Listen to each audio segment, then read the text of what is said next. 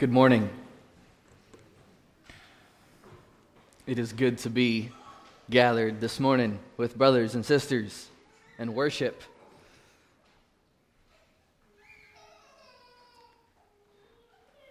What do you think is the most common question I get asked in school?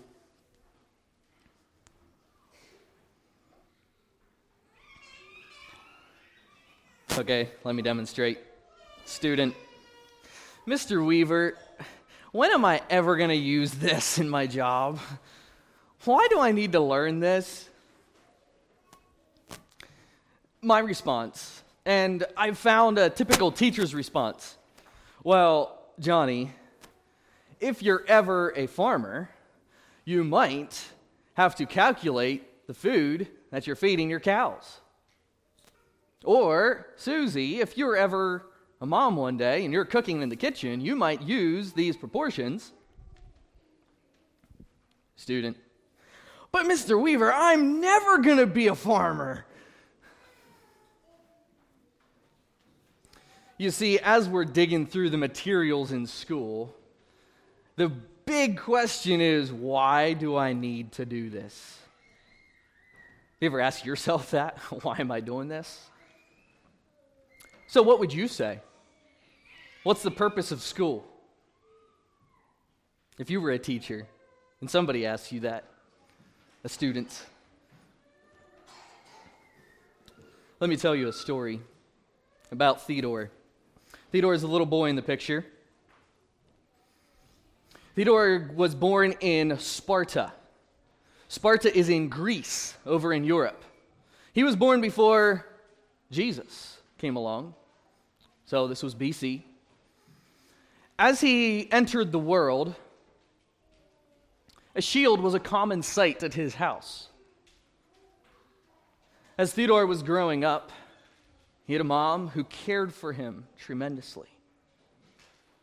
He had a dad who he knew cared for him, but he didn't see him much. Finally, when he was four, there was a big celebration because dad was coming home. And the whole community got together to throw a celebration for his dad. They celebrated his victories at war. The shield was held high. This was when Theodore was four. As Theodore continued to grow, he knew he had a brother as well, Anders. But he heard about Anders, but he never saw him all he heard was people celebrating what Anders was doing. When he was six, there was another celebration. Except this time there was no person they were, that was present they were celebrating. It was only the shield. Only the shield had come back to their community, the shield of his brother Anders. Yet there was very few tears of sorrow. It was mostly of joy. Theodore asked a question. I just wanted to see my brother. Why are they celebrating? His mom and his dad both said, Theodore, Andre, I Anders, gave his life. He fulfilled his purpose. His shield has returned. He conquered, he won. So, as a little boy growing up, Theodore started creating goals and aspirations for life. His dad was celebrated, his brother was celebrated. Why? Because they gave themselves for the cause. So, through his young ear- years, Theodore had a vision and a goal to do exactly what dad and brother did. This was instilled him instilled in him at a young age. Let's fast forward to Theodore's seventh birthday party. Again, another celebration. The community was good at celebrating. The whole, everybody was there. And as they celebrated, they had food. At the end of the celebration, his mom disappeared for a little bit and returned with a shield that was bigger than himself, a little measly seven year old boy. And she blessed him on his seventh birthday party. And these were her last parting words to her son Return with this shield or on it. The next morning, he went off to boot camp, a seven year old boy. This is what the community at Sparta wanted. They wanted their men to protect their community, their city. And so, at a very young age, they instilled in their boys their purpose in life was to go fight. Return with this shield or on it, was the last words Theodore heard from his mother. Never to return again, only his shield returned to his town. That's what the vision of Sparta was for their young men. As I thought about that story, I thought about the children here. How many children do you think are represented here at Myerstown? I actually went through and counted them up. I think I came up with over 70 under the age of 18. Wow! I should be here and praise the Lord. Over 70! Incredible. That's the future church. It's the next generation that's going to soon be standing up here, that's going to be leading us old folks. What's going to be their purpose? What are they hearing from us? Is it just a shield at their birthday party? Is it a man, a man of valor, a soldier? Is that what they're living for? There's a quote that says, It takes a village to raise a child. An African quote from the villages of little communities in Africa. And this was a mantra that they repeated again and again. It takes a village to raise a child. In other words, it's more than just the family, it's the community. And as I sat and thought about that,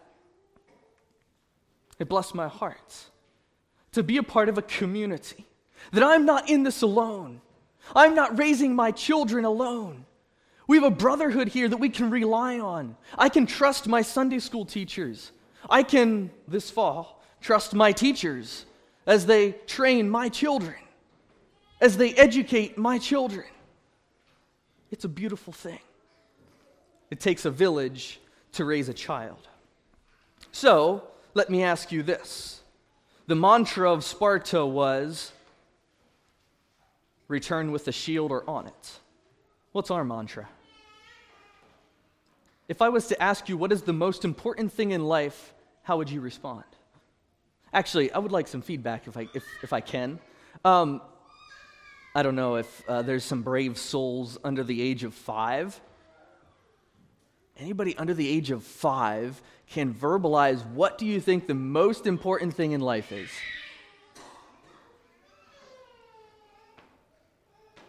No five year olds. All right, how about under 10? If somebody was to ask you what's the most important thing in life, what would you say?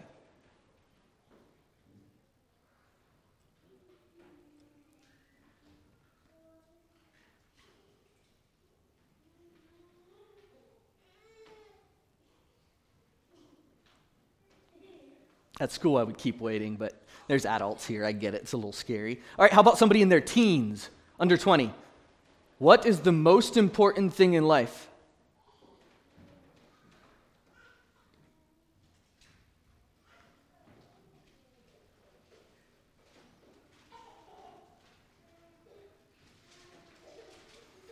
Adults, we got some work to do. All right, somebody in their 20s.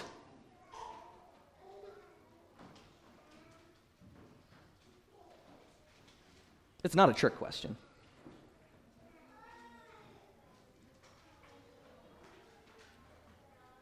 All right, 30s. Uh, we'll say 30s and 40. Okay, you guys are scared that I'm putting you in an age group. Sorry. Somebody under the age of 40. Love. Love is the most important thing. Anything else?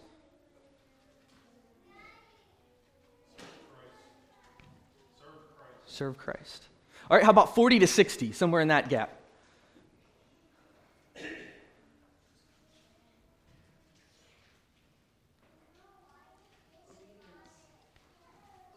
Obedience is the most important thing in life. All right, how about somebody over 60?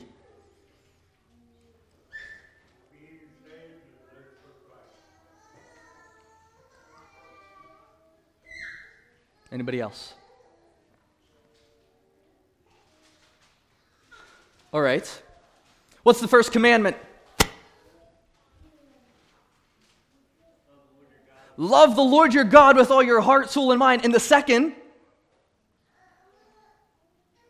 love your neighbor as yourself.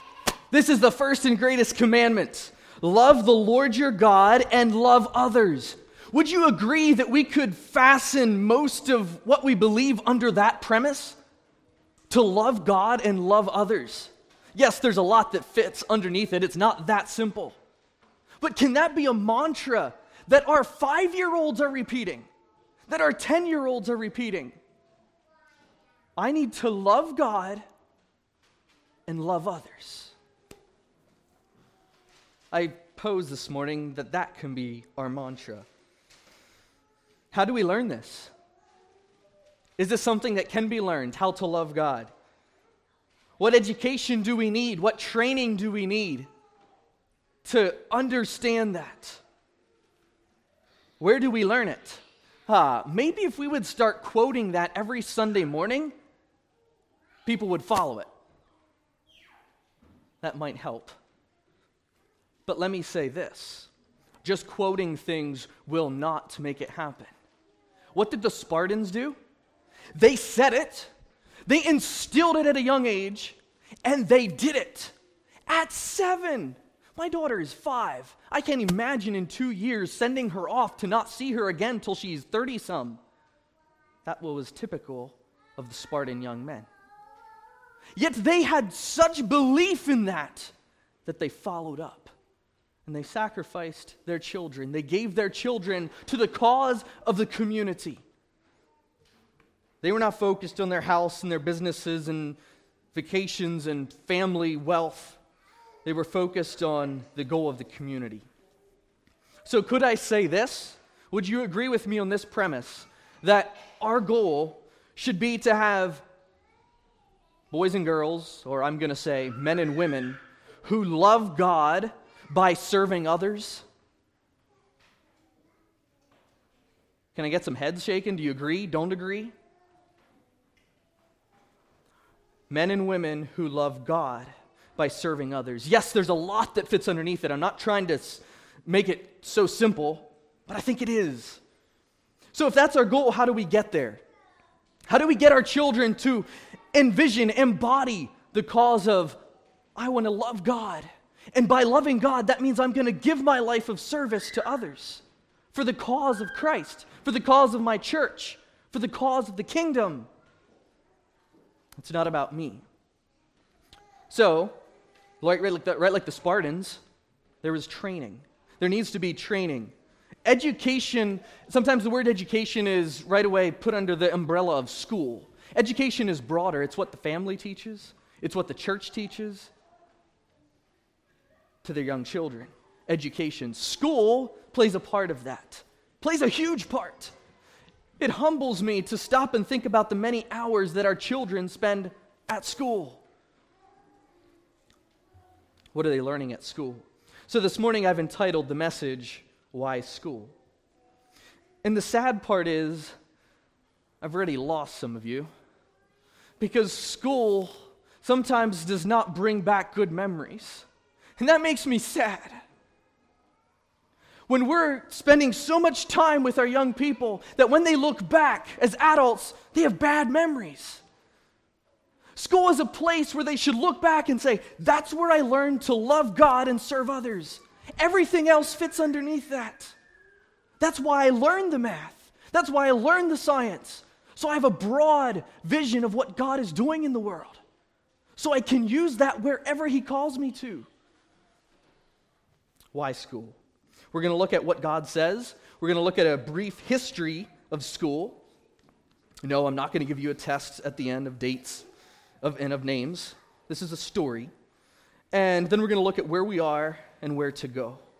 And I just asked for, you know, some of you might write me off as well. He's invested in school, so he's a little biased to begin with.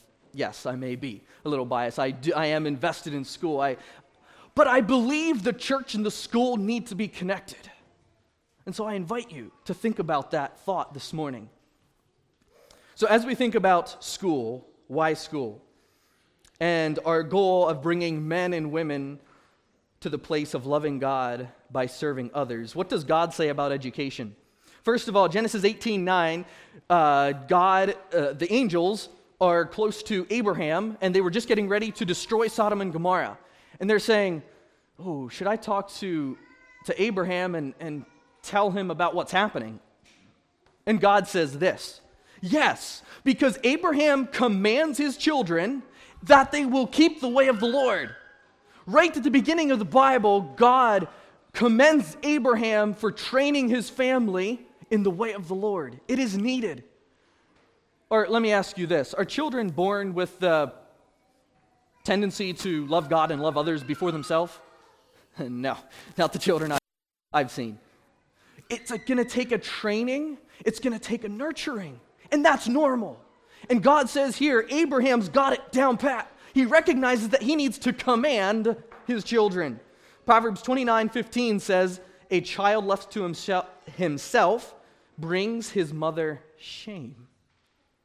And this is the tendency, or this is a, a pattern of culture today, letting children to themselves. Children runs. We do things that please the children. Sadly, it's creeping into, I think, our church culture as well. Ephesians 6 4 says, Provoke not. Dads, don't provoke your children to anger. Don't make them angry by the way you interact with them, but rather instruct them, discipline them in love.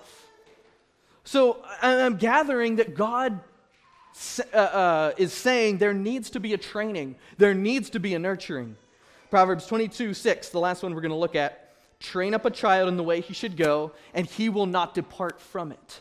At a young age, if you instill values in a child, that will be ingrained with them for the rest of their life. Yes, as they get older, they're going to need to make a choice. I'm not saying that we make all their choices for them.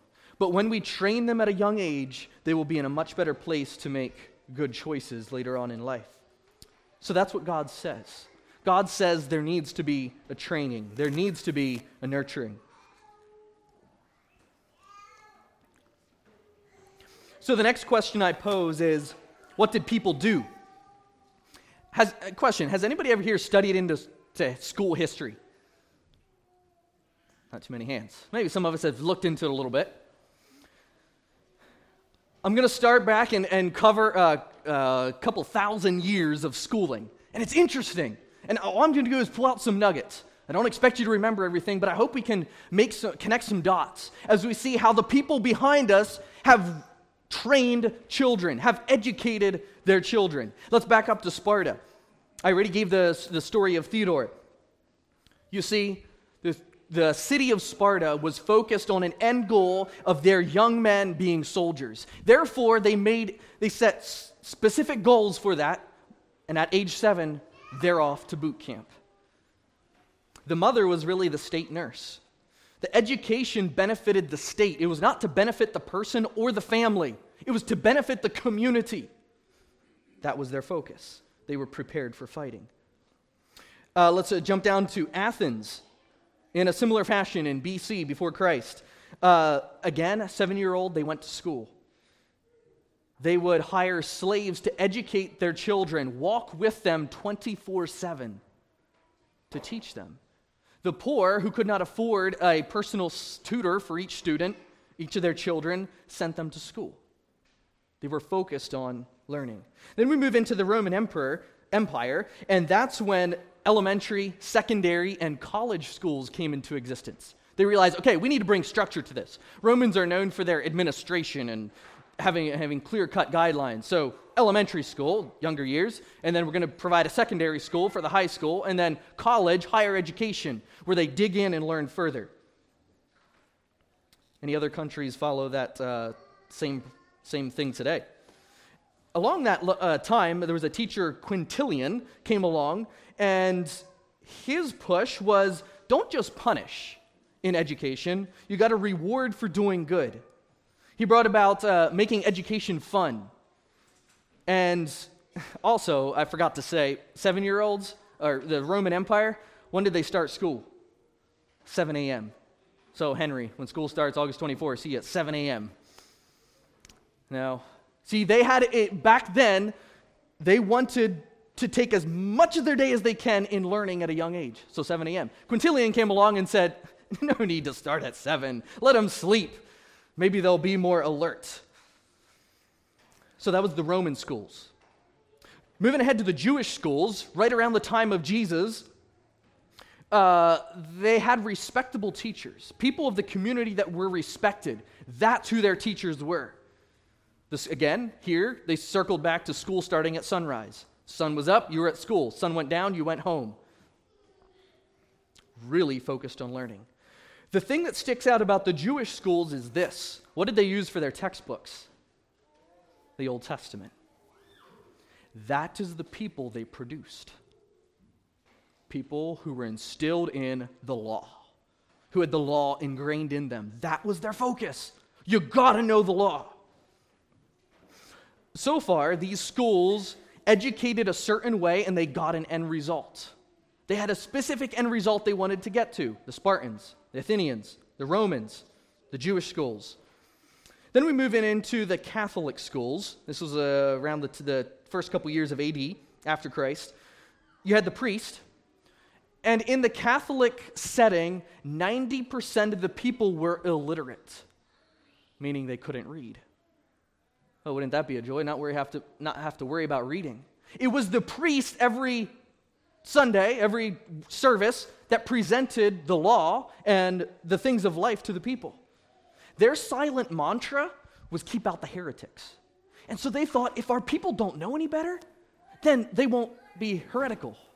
We'll just tell them what to believe. That is how they taught. So nobody went to school. They didn't have schools. And it was just the priests in the church who taught. Well, we would train the priests. Those people who wanted to be priests, we would train them. So you only went to school if you didn't have a real job. Hmm. Heard that comment already. Chivalry was taught at this time, where it's all about men growing up to be chivalry, soldiers, fight for what is good. This is all in the Catholic era. Now, unfortunately, because the people didn't know any better, the Crusades came out of it. Anybody hear of the Crusades? And so, what the priests did is they told the people, hey, we got to go conquer our land back, back in Jerusalem. We got to take it back. And so, thousands of people would just march thousands of miles. Many of them would die and never to return because they just believed it. They didn't know any better there was it was so bad that there was a children's crusade where 30,000 children went none of them returned because they believed the pre- what the priests were saying because they didn't understand life they weren't they didn't know how to read and write and process information that was the catholic schools an unfortunate era then in the 1000s we move into classical education this is where they reverted away from the illiteracy and said no we need to learn we need to see the big picture. They made reason and faith blend. So we got to think it all through. Unfortunately, the clergy didn't understand much. They didn't even know the Ten Commandments, they didn't understand the Bible. The people who were even up front. But through this time in the 13 and 1400s, there was a light of hope. Have you heard of John Wycliffe? John Huss. They came along and they said, everybody needs to read and write. We need to dig in and read the Bible. They started providing the Bible at a, la- at a language the common people understood, not just in Latin. The Hussites, the Moravians, the Waldensians, look up those groups of people. They were persecuted. They had private schools to train their children, to teach the children. Their focus was this carry the word of God in your heart. That was their purpose for educating because it was a time of great persecution. We need our children to know the Bible. Then comes along the Reformation era and the 1500s.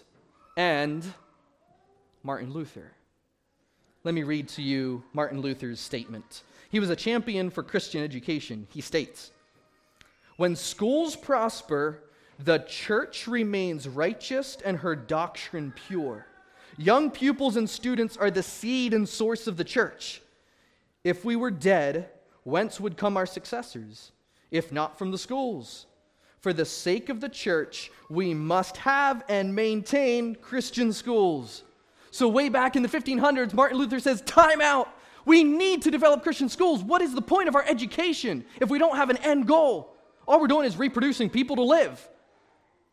We have to have a Christian school with a specific focus of service in our church.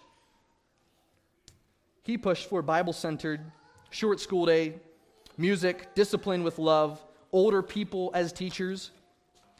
But he struggled with parent apathy. The parents didn't buy in. That doesn't make sense. You mean I got to pay for it?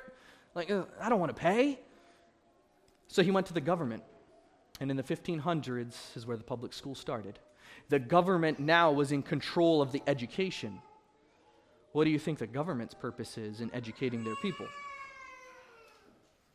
Then, through this time, we have the Pilgrims and the Puritans. I'm going fast. We could spend a lot of time looking at some stories here. But the Pilgrims and Puritans come along. Why did the, why did the Pilgrims come to America?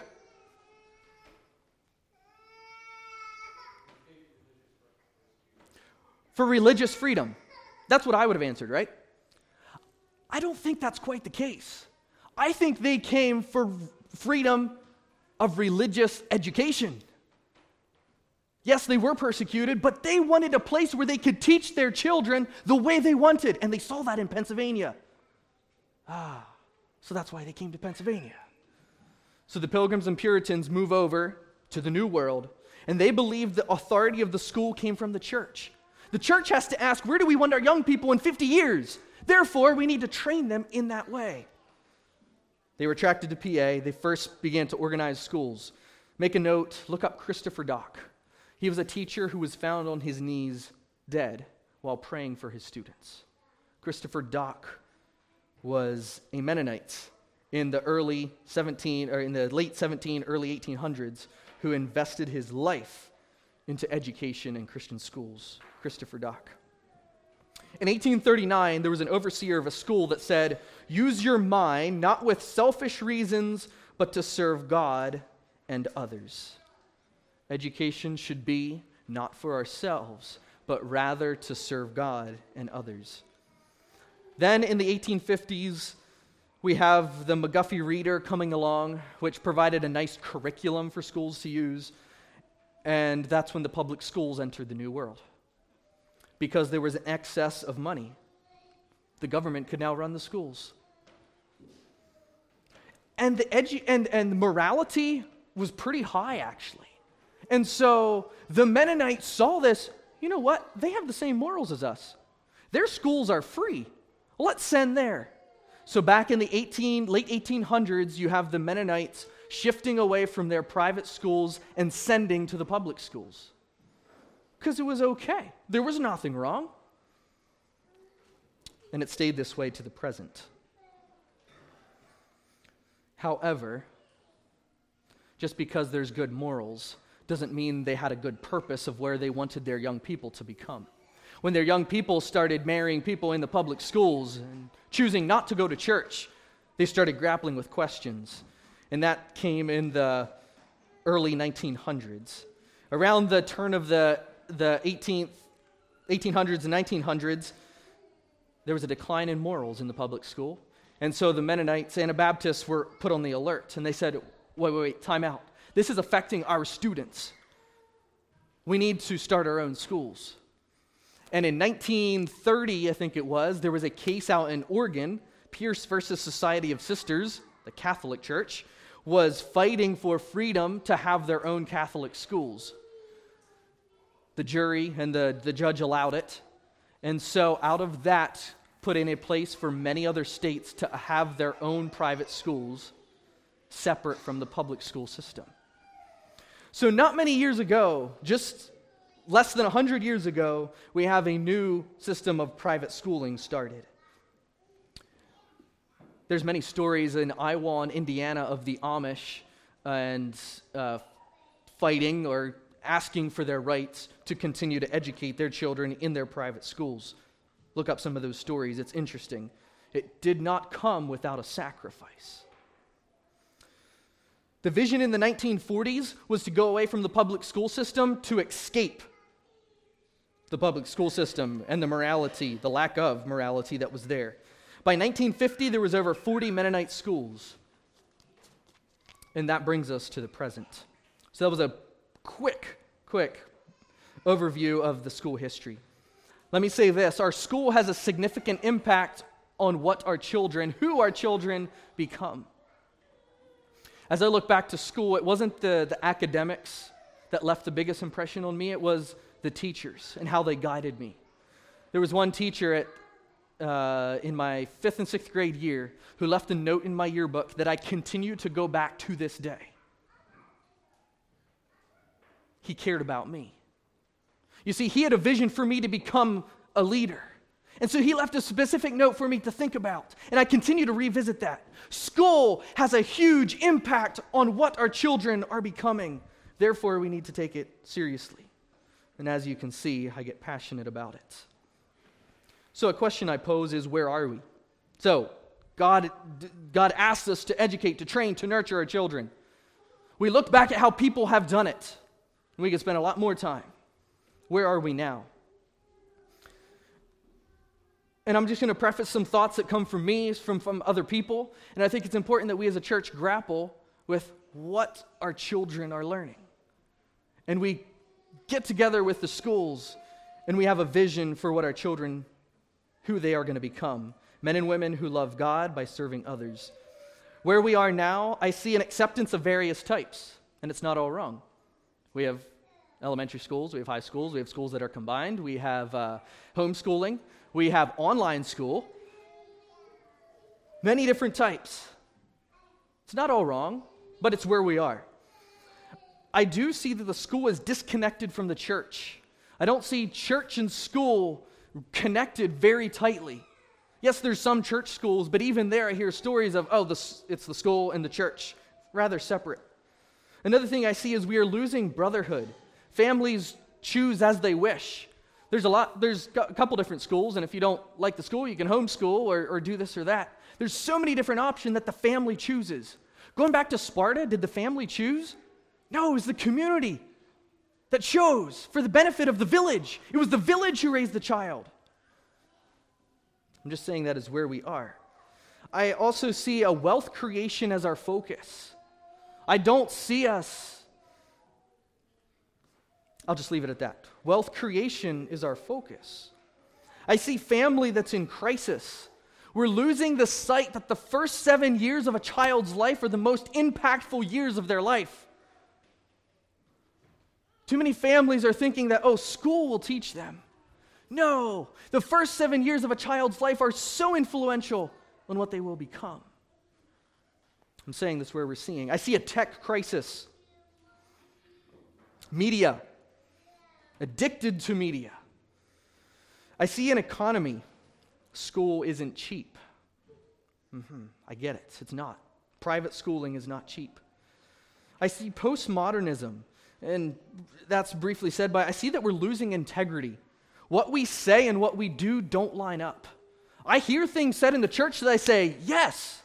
And then I see things that happen in the family and I say, what? We're losing integrity. We don't do what we say. So I pose that as where are we?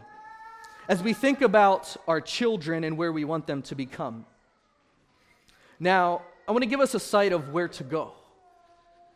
I get passionate about this, and I think we as a church should grapple with this because we got 70 of them. And we need to decide what are, who are our children becoming? What are they learning in Sunday school? What are they learning at home? And we as a community, a village, need to raise the children. And I'm not just talking to families, I'm talking to singles too. I'm talking to the grandparents. This is everybody. We need you. Where to go? This gets me excited. I love looking ahead. We need to develop purpose. We need to have a purpose of school, of education, to produce lovers of God rather than lovers of money. Should I tell you the most, the most common quitting mantra that I hear is this money. Let me illustrate. Parents go to homeschooling because it's cheaper. I hear that. I hear high schoolers say, or prospective high schoolers say, well, I can make more money doing a job.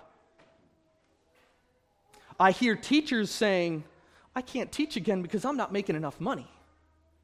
Brothers and sisters, we're too focused on the money. I get it, it's hard. I get it. I'm, I'm concerned about the money focus that we have.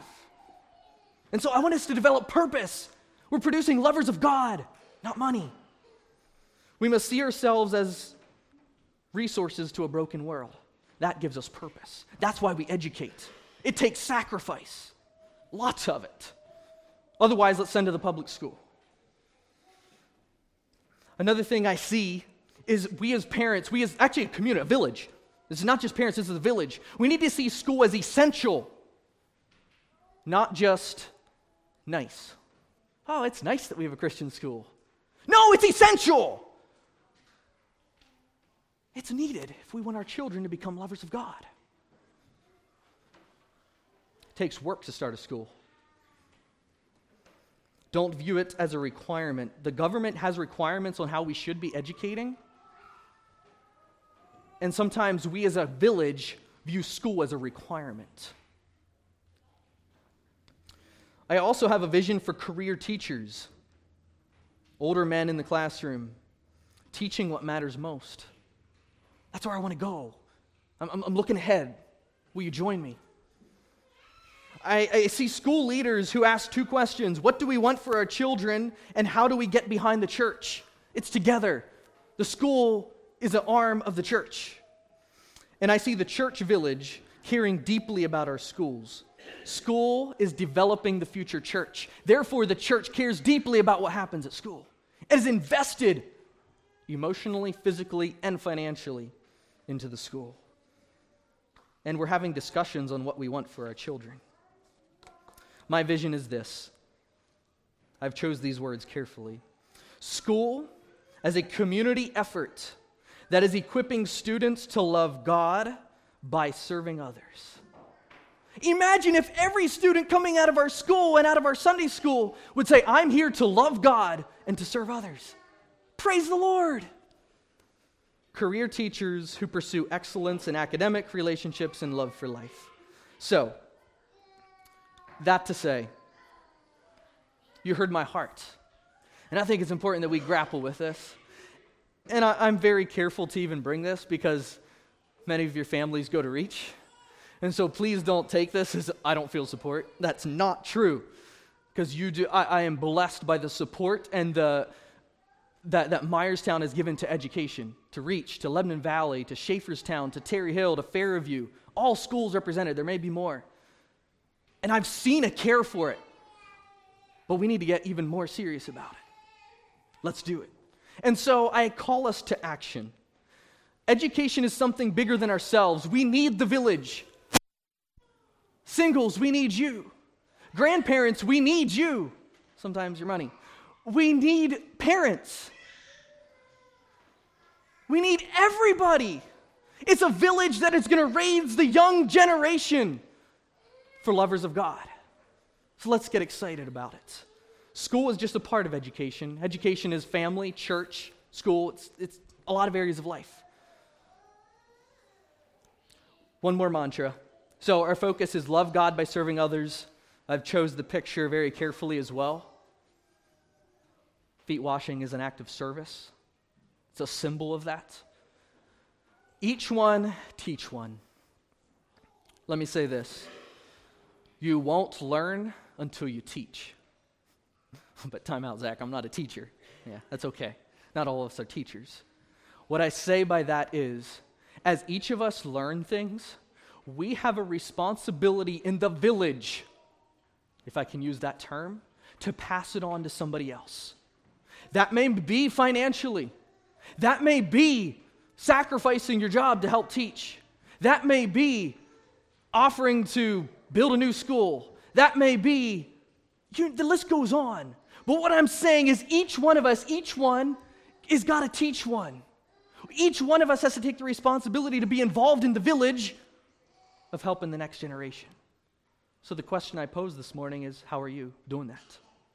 It's August, new school year starting. So, as a year of school's getting started, ask yourself the question how am I teaching one to love God by serving others? That may be Sunday school. We need everybody. Back to my sixth grade teacher, fifth and sixth grade teacher, he probably had one of the biggest impacts on my life. Fifth and sixth grade, they were combined. And he came to me and said, Hey, Zac, I think you could memorize all the countries of the world and their capitals. no, not interested. Then he, he, he put some prize, prizes on the, on the table. I said, Okay. He pushed me to study that. And I asked the question I said, uh, Mr. Petrie, when am I ever going to use this? he didn't give me an answer. He just said, This is for your own good. You see, education isn't about how it benefits the person, how it benefits the community and the kingdom of God. That's what we need to be clarifying to our young people. It's not about you, it's about the bigger picture. Let's communicate that. That fifth and sixth grade teacher communicated that to me, and I'm going to continue to pass that on. So the next time a student asks me, why is this important? Yes, Stuart, get ready for it. I'm going to say, because we are servants of God, we have a love for Him, and we don't know how we're going to be used in His service. Therefore, I'm going to learn. So I'm ready to be used as a servant for Him.